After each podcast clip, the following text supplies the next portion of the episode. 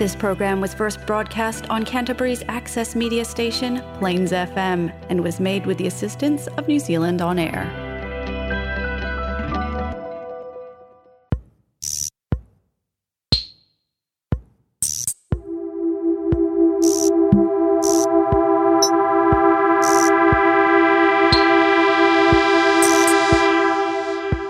You are listening to Art Not Science, presented by the Physics Room Contemporary Art Space, a monthly podcast of artist talks, panel discussions, and other events.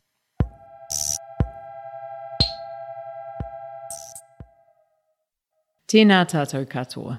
No mai hoki mai ki tēnei kaupapa kōrero or the physics room. No mai, whakarongo mai, whakatau mai.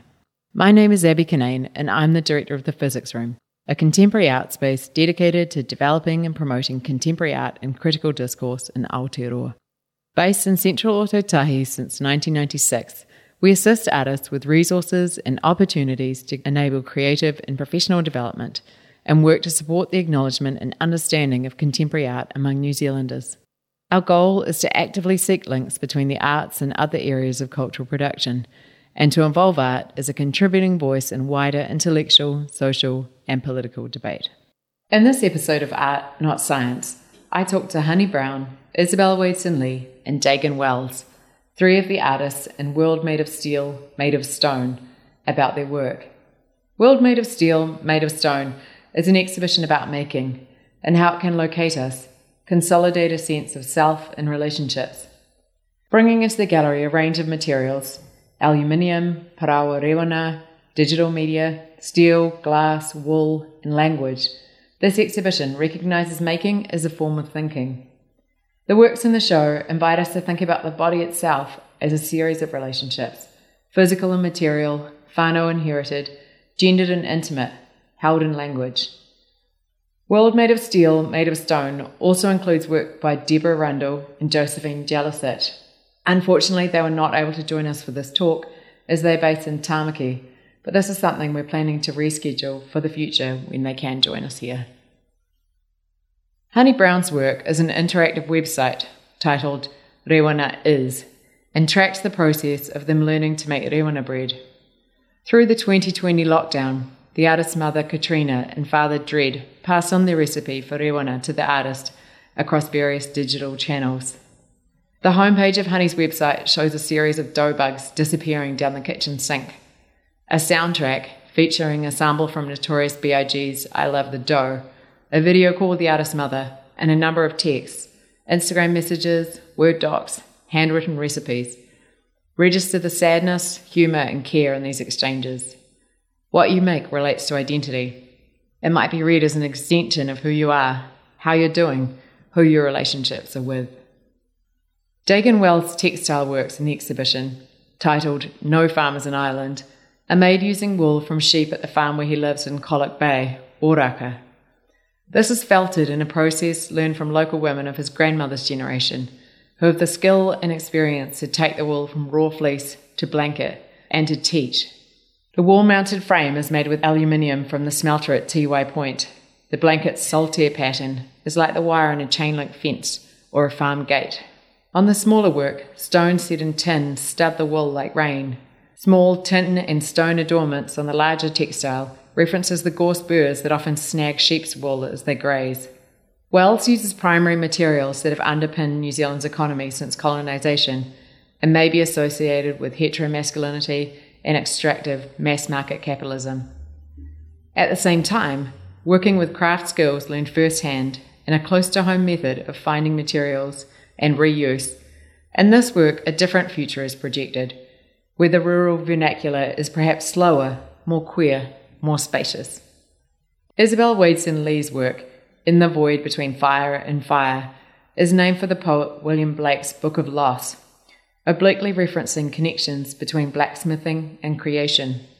The chain, hooks, and rails which hold up a TV and banners are hand forged by the artist, while the screen shows a dictionary of paired words gathered by the artist. These are drawn from literary terminology, smithing, metallurgy, the aesthetics of Catholicism. Often, they are words that relate to the body. More generally, Wadeson Lee's practice concerns the relationship between language and technology. This work reflects on the way we speak, experience time, the way we move, and are in turn affected by human made technological developments. In this sense, the act of making becomes reciprocal. Now let's hear from Honey, Isabel, and Daegan. Kia ora mai tātou. I just thought before we move into the like celebration part, it's really nice to spend some time just thinking about what's brought the show together and about some of the narratives and stuff that you don't, I guess, that are so important going into making the work, but you don't necessarily understand in the minute that you walk into the room. I'm super interested in those like background narratives, the people that are involved, the relationships that are, that are involved that bring work together. So, in a way, that's an interesting place to start because that is at the guts of the sort of central idea of the show, I think. The thing I was thinking about was making initially, how there's a lot of artists that I'm noticing who are going back to like making methods, very like skills based, and maybe learning skills or techniques or learning to work with materials that are not so well known now that people are having to sometimes reach back across generations and um, learn old skills in new. So quite interested in that, thinking about why that might be happening in, in a lot of contemporary practice. And then I was also I think sometimes I always feel a bit frustrated about with this sort of mainstream art world is how it can always like often focus on like individuals and like solo practitioners and like it's all about one person when really well I hope you agree but you know there's like so many practices so many relationships so many um, favors and so many conversations that feed into every work. So I guess I was quite interested in with these practices as well how there was a lot of um, how they weren't so individualistic maybe and how they are like quite widely connected with other people and with other practices and with other histories. So that was some of my initial thinking bring the show together. Of course the first thing i do and i'm like have an idea is like it's always like brings artists to the fore. So i think i reached out to each of these guys and to joe and to deborah as well in auckland and we started to build what you're seeing in the room so i might just start with some questions i know you haven't really come to listen to me talk about my ideas for a starting thing, if you could each introduce yourselves and say where you're from, say whatever you like, and maybe just give some broad context about your practice in general, the kinds of ideas you're working with. Do you want to start, Daggy? Sure. Uh, kia ora, my name is Daegan Wells, and I am an artist currently based in Colac Bay, Oraka, in rural Southland. It's for those of you that don't know where it is, it's like the absolute bottom of the country. We can see Stewart Island from our house. So, yeah, so I've been there for about three years now, and that place and that environment has very much kind of shaped my research and kind of the way that I think about material and land and kind of our relationship to it. Yeah.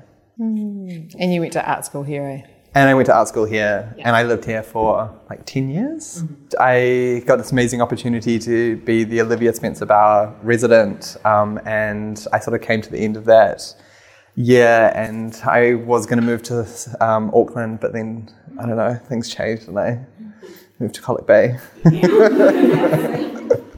Strong move. Yeah. Kia honey. Tēnā I'm Honey Brown. I studied three years at UC Ilam Fine Arts and in sculpture. My practice is mainly me exploring my identities as Maori, Takatapui, and every other intersecting kind of identity I got going on. But um, and I mainly use digital mediums to kind of have a conversation with those identities and share it. Mm. I'm Izzy. I guess the best way to summarize my practice is that I like working with language and metaphor, maybe. Yeah, it kind of it changes depending on what I'm interested in at the particular time, but those are kind of like the threads that run through. Mm. I think maybe to just start thinking about that, that making thing, um, I wondered something I really like about all these works is when I look at them, even if I couldn't make them, I totally respect there's a lot of skill involved here. I can sort of imagine how they're made. Like in some ways, they're familiar to me, and in a way that may be mass-produced objects that I have around me a lot. I, I have no idea. Like they're quite mysterious as objects. I wondered if you could just talk each bit about your processes of making, what it means, who you learn from, how you learn, what failure looks like, some of these things around making. There's a lot of things to talk about. How did you make it? I guess my, I don't know, like I think being where I am, so living in like a rural location and sort of coming from a city and then moving to the country, mm. I've been thinking a lot about this like, I don't know, there's this kind of idea where I'm like, oh, this is where like the ingredients come from for like mm. everything. And I hadn't really thought about that until, you know, until being there. And you know, and sort of seeing these like primary industries, you know, like wool and dairy and forestry and the aluminium smelter is like in the news, the local news all the time. And just mm. these kinds of, I don't know, relationships to material seem to be quite like at the forefront of like a lot of conversations in, in these communities. But specifically like wool, I think, I don't know, like I, I've just been sort of drawn to it because I guess sort of growing up my grandmother worked with wool, my family have worked with wool, and then sort of being in this place, it's like, you know, it's very present there. But I also have been lucky enough to be taught by a local woman who's in her 80s, who lives down the road from me, who actually taught my grandmother to weave in like the early 80s. Yeah, it's bonkers, totally bonkers. But yeah, she's become this like amazing mentor and actually like a really good friend. And she sort of, yeah, she's kind of really helped me in the, the sort of like processes, like the making, but also there's such a kind of wealth of, um, I guess, like craft based kind of practices in rural Southland that, um, yeah, I've been very lucky to, to learn the kind of value of the handmade mm. and, and, and how that sort of relates to, you know, one's home or, you know, like sort of making something for yourself and for your home and for your family. And um, yeah. Mm. So, did your grandma teach you to weave? No, so wool and weaving and spinning has kind of always been kind of around me. Like my grandmother did it. Um, yeah. And so I sort of knew the kind of basics, but it wasn't until I moved down to Colac Bay and I met Isabel.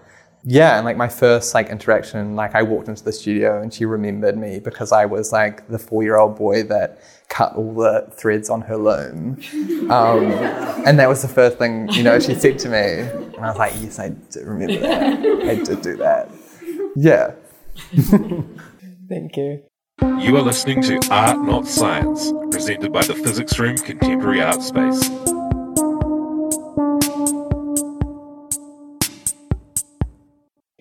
About you, honey? Like, the making for you, how's that sort of come through? Because there's like a couple of threads, eh? Like digital, yeah. and then like in this work with the bread as well. Yeah. Um, for me, I think it was mainly about the communication side of it. Like it was a way of kind of this thing that I could do with my family, even though I was apart. Um, mm.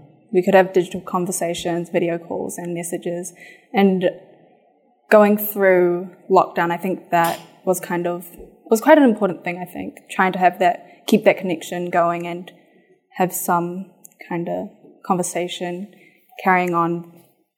And I think that was mainly what I was kind of loved about the project of making Rewena or learning to make Rewena is that I could, it wasn't just myself trying to dive into this thing, it was learning something that connects me to a history of Maori bread making and trying to learn this traditional kind of practice and having my family be a part of that and having these conversations going with them. I think that was kind of the main thing that I kind of took away from it is it was just something that I could share with other people and even share, like, I didn't get a good outcome, but if I were to, I could also share that with other people and then share my bug. bug in the now. Yeah, yeah. And what about when it came to the digital? Because obviously there's like a resonance with the process that you went through, like you're always on video call, or that was the way that you had that communication. Was it just really organic that you decided to make the website and like make that yeah, the I, next step in your kind of making practice? I wanted to have something that could host or keep archive of all those conversations and my processes, taking photos throughout the my journey of learning, and kind of have something to fall back to and keep looking back on. Yeah. Mm. Yeah. And I guess as well, like the communication kind of continues because you can like go in and read things and it's almost like, yeah, communication, but it maintains some of that sort of intimacy. Like you're reading someone else's stuff, you might continue to learn. I might try those recipes. Yeah, I wanted to kind of have something that could kind of reflect or be something that you look at it and it feels it was it felt like it was my mind. It was scrambled, it was a messy, it was overlapping and overlaying of so many things that I was trying to like keep track of. And so yeah, that was kind of my thought process of it is like having something that someone could look at and kind of get an idea of what I was going through in that time in my mind, yeah. Yeah, I think it really does do that. Like I've been sitting with it quite a bit because it's like a nice quiet place to like be when the galleries really messy and I was like trying to write. And um, I read lots of those notes and it is quite like, um, yeah, it feels like you're talking to someone else or you're in someone else's mind. I think you did a really amazing job of like translating it because it doesn't feel translated. It feels like you're just present. Yeah, it's cool. What about you? So I started with this work beginning last year. I was, I was still at uni, and I don't really have a solid reason why, but I just wanted to do blacksmithing. Like I'd done a wee bit as a kid, and then like a weekend course, and it kind of just became this thing. I was like, I'm just gonna make it work. I just whatever I do, I just want to do this. So it was it was mostly just in the kind of ideas phase, and then lockdown happened, mm. and I started sort of it became like really built up like this very romanticized thing, like being in the forge. Hmm. thinking That's how I think about it. Yeah, and like fire and metal and like steam. Yeah. But I hadn't actually done anything. Yeah. yeah. Um, Is that the language part? You're like, I really Yeah. languaged it. So part of that was I was doing a little bit of 3D modeling to try and simulate to try and simulate what it might be like if I just started off with like a piece of steel and then kind of like took it through some transformations and so I was trying to do that on screen and it, like there's a massive disconnect between those two things. Mm. But it was kind of fun. Mm. And then yeah finally was able to actually start with that. And at first it was very frustrating Are you, are you talking about like making the chamber bit or what would the be? chain, Yeah. And I didn't really have a plan. I didn't really know what I was doing. YouTube can only go so far, and so it'd be like you know like five six hours just like in the forge, just like hammering, and it's like and exhausting, and it's like. Uh, um, This is the flash dance reference. She's like welding all day and she's like so tired. Yeah, but then I just kept wanting to go back and keep doing it and kind of figured out a little bit how to make it work, how to make the steel do what I wanted it to do, mm-hmm. and just like fashion for something. Yeah. also has its charm. What about the language part? So that was seems like a parallel thing, but then there's a really strong connection between, Yeah. especially in your dictionary work, right? So one of the kind of starting points is that I was making like lists of words that I liked that I'd come across in like researching like blacksmithing stuff, and I'm like, that's a really nice word. Mm-hmm. But then there were other words that were somewhat unrelated to that. Yeah, a lot of them are to do with linguistics, like poetry terms. So I was just interested in kind of like these names for things. And then the dictionary became a way to connect everything together in one sort of form.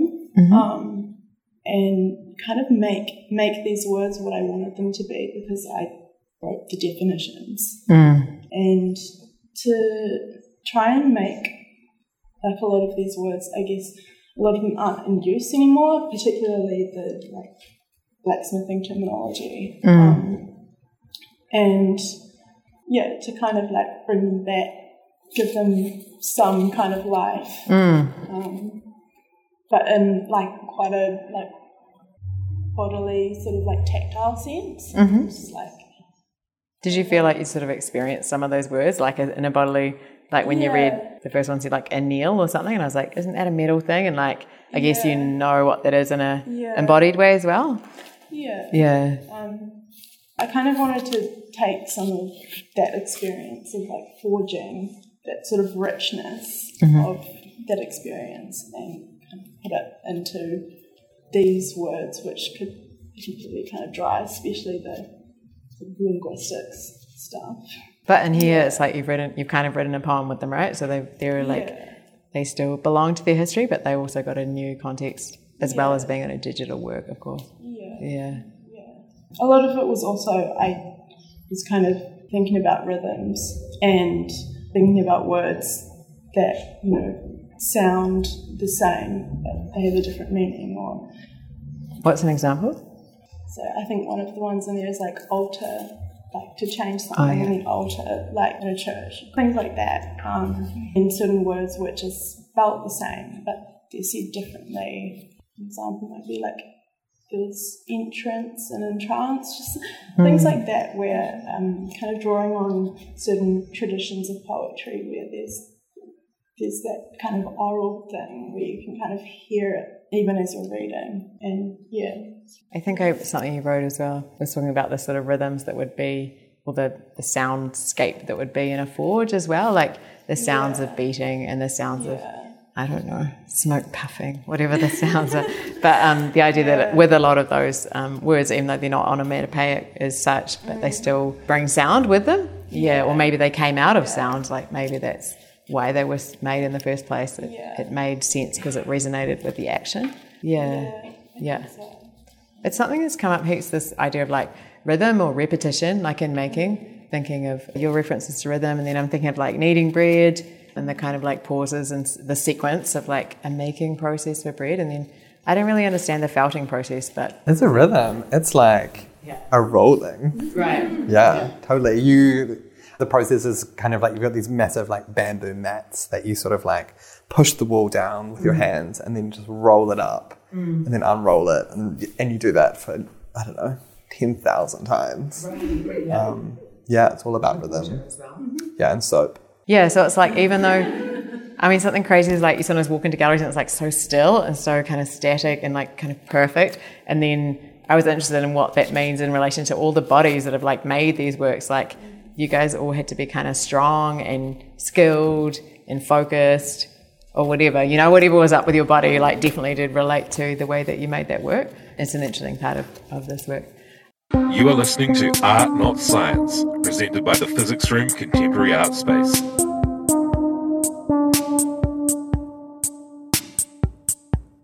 I just wanted to go, you talked about identity, right? And I just sort of was thinking with each of your works, there's like certain gendered associations that comes with it maybe, or there's just like, yeah, these expectations that come with these crafts, maybe because they are so old and they have sort of a bunch of embedded kind of norms that come with them. Maybe if you just wanted to talk about like your encounter with some of those norms, or don't talk about norms, but how these works have maybe helped you articulate your identity differently, something to do with identity and something to do with the making process that you've been engaging with. How's that?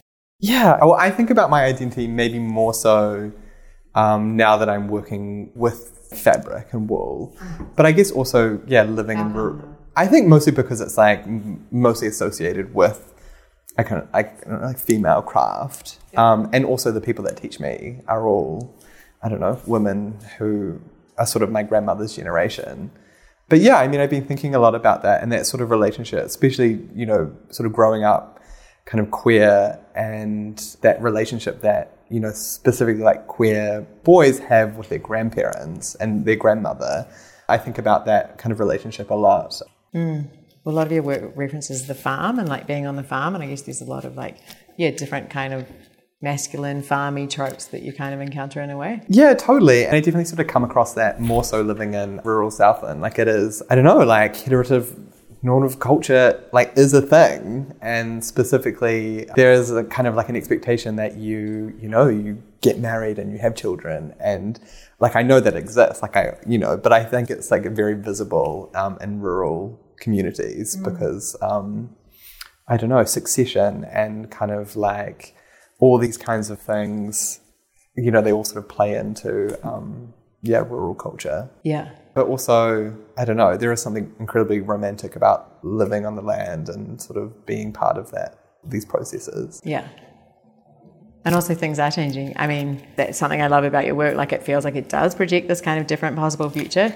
that being like rural does not necessarily mean what it might have meant for a long time in New Zealand, like that there's more scope for these different ways of being, I suppose. There's regenerative agriculture. Yeah, totally. And I think I'm just lucky. Like my partner is just like really interested in, yeah, for example, regenerative agriculture. And so these quite like quite progressive conversations are happening in a place where things have been pretty stagnant for like a really long time. And then all of a sudden, in the last couple of years, there's all these different conversations about like environment and kind of our responsibility to that environment. And then, yeah, regenerative agriculture and all these kinds of like, I don't know, question, like all these things that really do need to be addressed are starting now. And I mean, even, you know, like two queer boys living on the farm, you know, like that would have been, yeah, like that would have been pretty wild 10 years ago, you know? And now it's like, it's a thing and it's fine. And that's, yeah, I'm really, I feel quite happy and lucky and, um, yeah. And it's cool to think how making plays into all those conversations as well, like being able to make some of the things that you need and reuse and know, recognize those ingredients that you mentioned, like for what they are, that they're actually like life sustaining if you just aren't completely dissipated from them. I mean, that's the sort of thing that really sort of surprised me about living in this place. Like, I just remember that moment where I was just like, oh, this is like where, you know, everything comes from. Like, this is the ingredients I like here, you know, and like sort of living in an urban environment, like, you know, things just sort of arrive at your door and you don't really need to think about where they came from. But, um, you, you know, you see that when you live in a rural location. Like eye contact with the sheep. Yeah, like, I eat you. What about you, Hanu? Like, you raised the I word, so.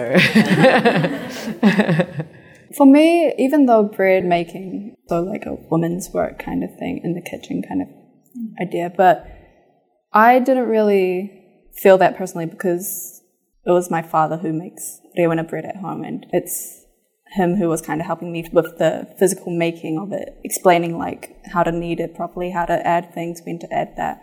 Although it, the recipe did come from my mother's mother, so I guess there is still that connection to the woman of the family and passing that on. But um, mainly for me, I think the identity that making this resonated with most is my Maori whakapapa and carrying on this practice which my people have made for years and kind of having that connection to my tipuna and that practice. And that's, I think, why it felt so heart wrenching when I couldn't get it right because of, internally I was like tearing myself apart. Like, how can you not make rewena bread? what is this? You, you're not Maori? No. Like, but um, yeah, kind of that struggle of trying to find cultural identity and making something when, you know, it's there regardless. But especially in Ōtautahi, which, you know, I'm sure we all can know that there isn't a big um, population, or I don't feel like I see myself a lot in this city. So it's easy to kind of feel disconnect here for me personally. And mm. so trying to find these things that I can do myself to have that connection. And then when it doesn't go how you want it to go, I think there was a lot of internal struggle with that and trying to sit with that and think about like why it's so hard on me to mm. not be able to succeed at this. Was it interesting? You know, you've like, you made this work in 2020, as you said, and you've like returned to it this year. Did you, what's that experience been like? I know you've made a new component, you've kind of revisited it. Does it feel different to you, like at this kind of return moment? It does. When I was making it, I think I was still in that kind of mindset of really feeling torn with the failure of it. But now, after a while, kind of being able to look back and realize that like failing at that didn't mean as much as it meant in my head, and going back to it and kind of being able to look at it as a learning process and appreciate that just the fact that I wanted to try and connect through physical acts and making bread. I think I appreciate that a lot more and can mm. kind of see the light in it. Yeah, it's funny. I feel like when you see that work like a few times over, sometimes it seems super sad, and then other times it seems super funny. Yeah. You know, and it's like what? Like, it's but it's the same work, and also your mum's like laughing in it sometimes when you listen. So then it sort of gives it this other sort of energy. But I suppose it can be both of those things, eh? Not. I think because the conversations that I was having with my family, they were all really lighthearted. I'd call them up and be like, it's failing, help. like, what do I do? And then, but then with myself, I think it was a lot harder on um, when I kind of started to step back from those conversations. Yeah. Yeah, with the lighthearted communication with family, I think that's where that humor and the fun as well kind of comes through. Yeah. And just trying to make something and trying to learn and that being something precious. Yeah, yeah, totally. When I was thinking about this sort of identity, I was like, oh, the, the idea of like investing some of your identity in the ability to learn or like the process of learning is quite freeing in a certain way because it's just like, if you're a learner, like that's just like ultimately fluid. Yeah. And it keeps you in a relationship with other people because you can't, you can kind of learn from YouTube, but it's really hard to learn from. I'm personally very bad at learning from YouTube. Like, I'll just open another tab while I'm watching it. Thank you. Do you want to talk about about identity in your work? Like you've sort of talked about this romance. Yeah, you know, a short while after I kind of decided I wanted to do smithing, um, I was talking to my dad, and he was saying that like seven generations or something um, along like his kind of family line, they were all blacksmiths. Mm. And I was like, oh, okay. That's so interesting. Yeah. Yeah. Um, and then he was sort of saying, he's like, oh, you know, your granddad would be so proud of you, except for one thing. He's like, you're not man. oh, so not proud of me. yeah. so you're carrying it on, kind of. Um, right. I'll, I'll, take it. Okay. Yeah. yeah. So I know there are like obviously a lot of gendered connotations with blacksmithing. I see the the type as like this big, like brawny guy, you know, like very, very masculine kind of thing. And yeah, I guess in conversations with people, they've sort of been like, you must be really strong to be able to do this. And you don't, is the thing. you don't. Well, you are strong. I mean, you must be strong yeah, to do these I, things. I genuinely believe the thing that you need is like stamina. Mm-hmm. Um, and obviously, if you were doing this every day, you would like build strength. Mm. It's not like you have to be super ripped. yeah. Just so is quite a left field way, but I think we moved to move to the end. But I was just thinking about this sort of note of obsessiveness. It's like come through a lot in lots of our conversations. I also talked, you know, over the last week because Deborah and Joe haven't been here, but we've had lots of conversations about the sort of minutiae of like how they want their work to be in this space. And it's something I always appreciate about artists because you don't necessarily know the kinds of details that are going to be the priority when it comes to install, but you definitely learn those things. I wondered if you wanted to sort of finish with a comment on your relationship to obsessiveness or to detail or to those those sorts of things. Yeah, I mean, I think there's something when you're like learning something, like it's so easy to become like super obsessed about like making it perfect. And I think it's been a real kind of exercise for me to like realize that actually, like, that's not really the end game, you know? It's, it's more about like the process. For this show specifically, I've just been like saying these kind of quotes to me, and one of them was from um, I don't even know if this is true, but apparently Pauline Rhodes, after she like places something, will sort of like look at it and be like, I accept this, and now I'm walking away. And so I've been, I've been saying that to myself. Yeah, I've been doing that every day. I accept this. I am walking away. Just a life skill. Yeah. Yeah, similar. I think again, it's like super easy when you're doing kind of haptic learning and you're really putting your body into the learning process. You continue thinking about it even when you aren't physically doing the act you sit with it. And I think that's kind of the obsession that I kind of went through is that it was just something that's constantly on mind, making bread and the bug, and especially being something that rewena bug is something that you have to care for every day and feed, and you need to make sure it's in the right environment. And so with my process, it was something that you have to constantly think about and be aware of and get into that flow, especially when making bread as well, kind of being aware of what you're doing and the time and everything that you're putting into making it. Mm, like it's alive, eh? Yeah.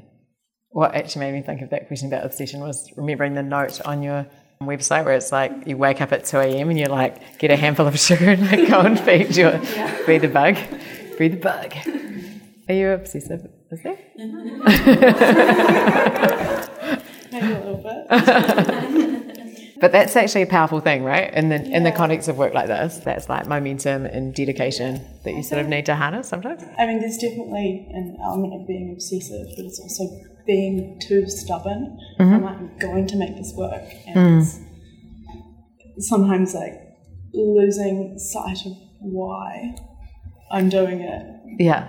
It's like kind of becomes about like problem solving, and figure out a way to do this. But yeah, I don't know. I often think about the kind of tools we use or the technology we have where 100, 200 years ago, you know, everyday people knew how to fix them. I have this weird anxiety about not knowing how things work and I have to know. It's like I can't use the things unless I know how it works and I can fix it. And so As he fixed our drill today. No, I was actually about to bring that up. Like show off. It was like in a hundred pieces. Yeah. It was like, I'm going to fix it. Yeah. And you did. And I was like, he's great. like, do you want to focus I was like, what about um do, do you want to focus on the work, Izzy?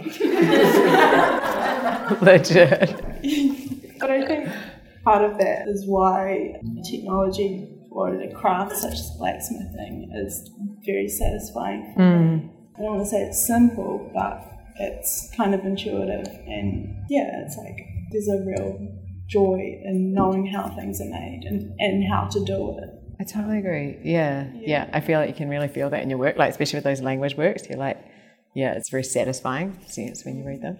I was thinking as well, like that kind of obsession or that kind of, you know, strong focus on a subject that is out of that does come innovation or comes like shifts and changes like mm. in you physically. But I think we were talking the other day about technology in relation to language and how it was like often young women were the, the language innovators Yeah. and I don't know why that might be, but there's like the sort of focus or like energy put into communication and all its like styles and forms, and I was quite quite interested in that as a And I guess the other thing as well, like language changes or sort of terminology that's used, it can't be engineered. It's kind of a very fluid thing and it also can't be stopped as well. It just happens. And there are trends and sort of patterns in the way that it happens, but can't really predict where where it's going. But one of the things they kind of do know for sure is that like young women are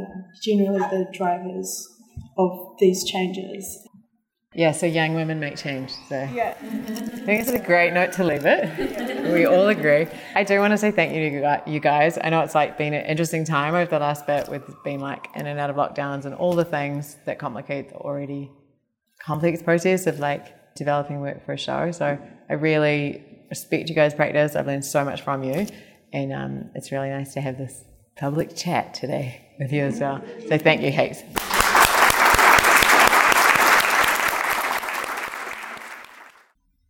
That was Honey Brown, Isabella Wadeson Lee, and Daegan Wells discussing their work in World Made of Steel, Made of Stone.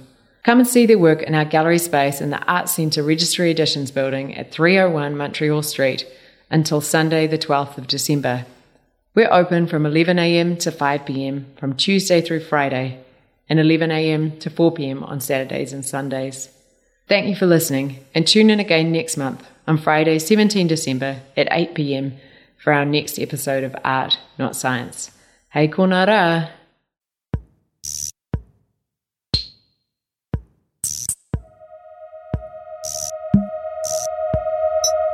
The Physics Room is generously supported by Creative New Zealand, the Christchurch City Council, the Rata Foundation, Three Boys Brewery, Signtech, Resene Paints, and the Crater Rim.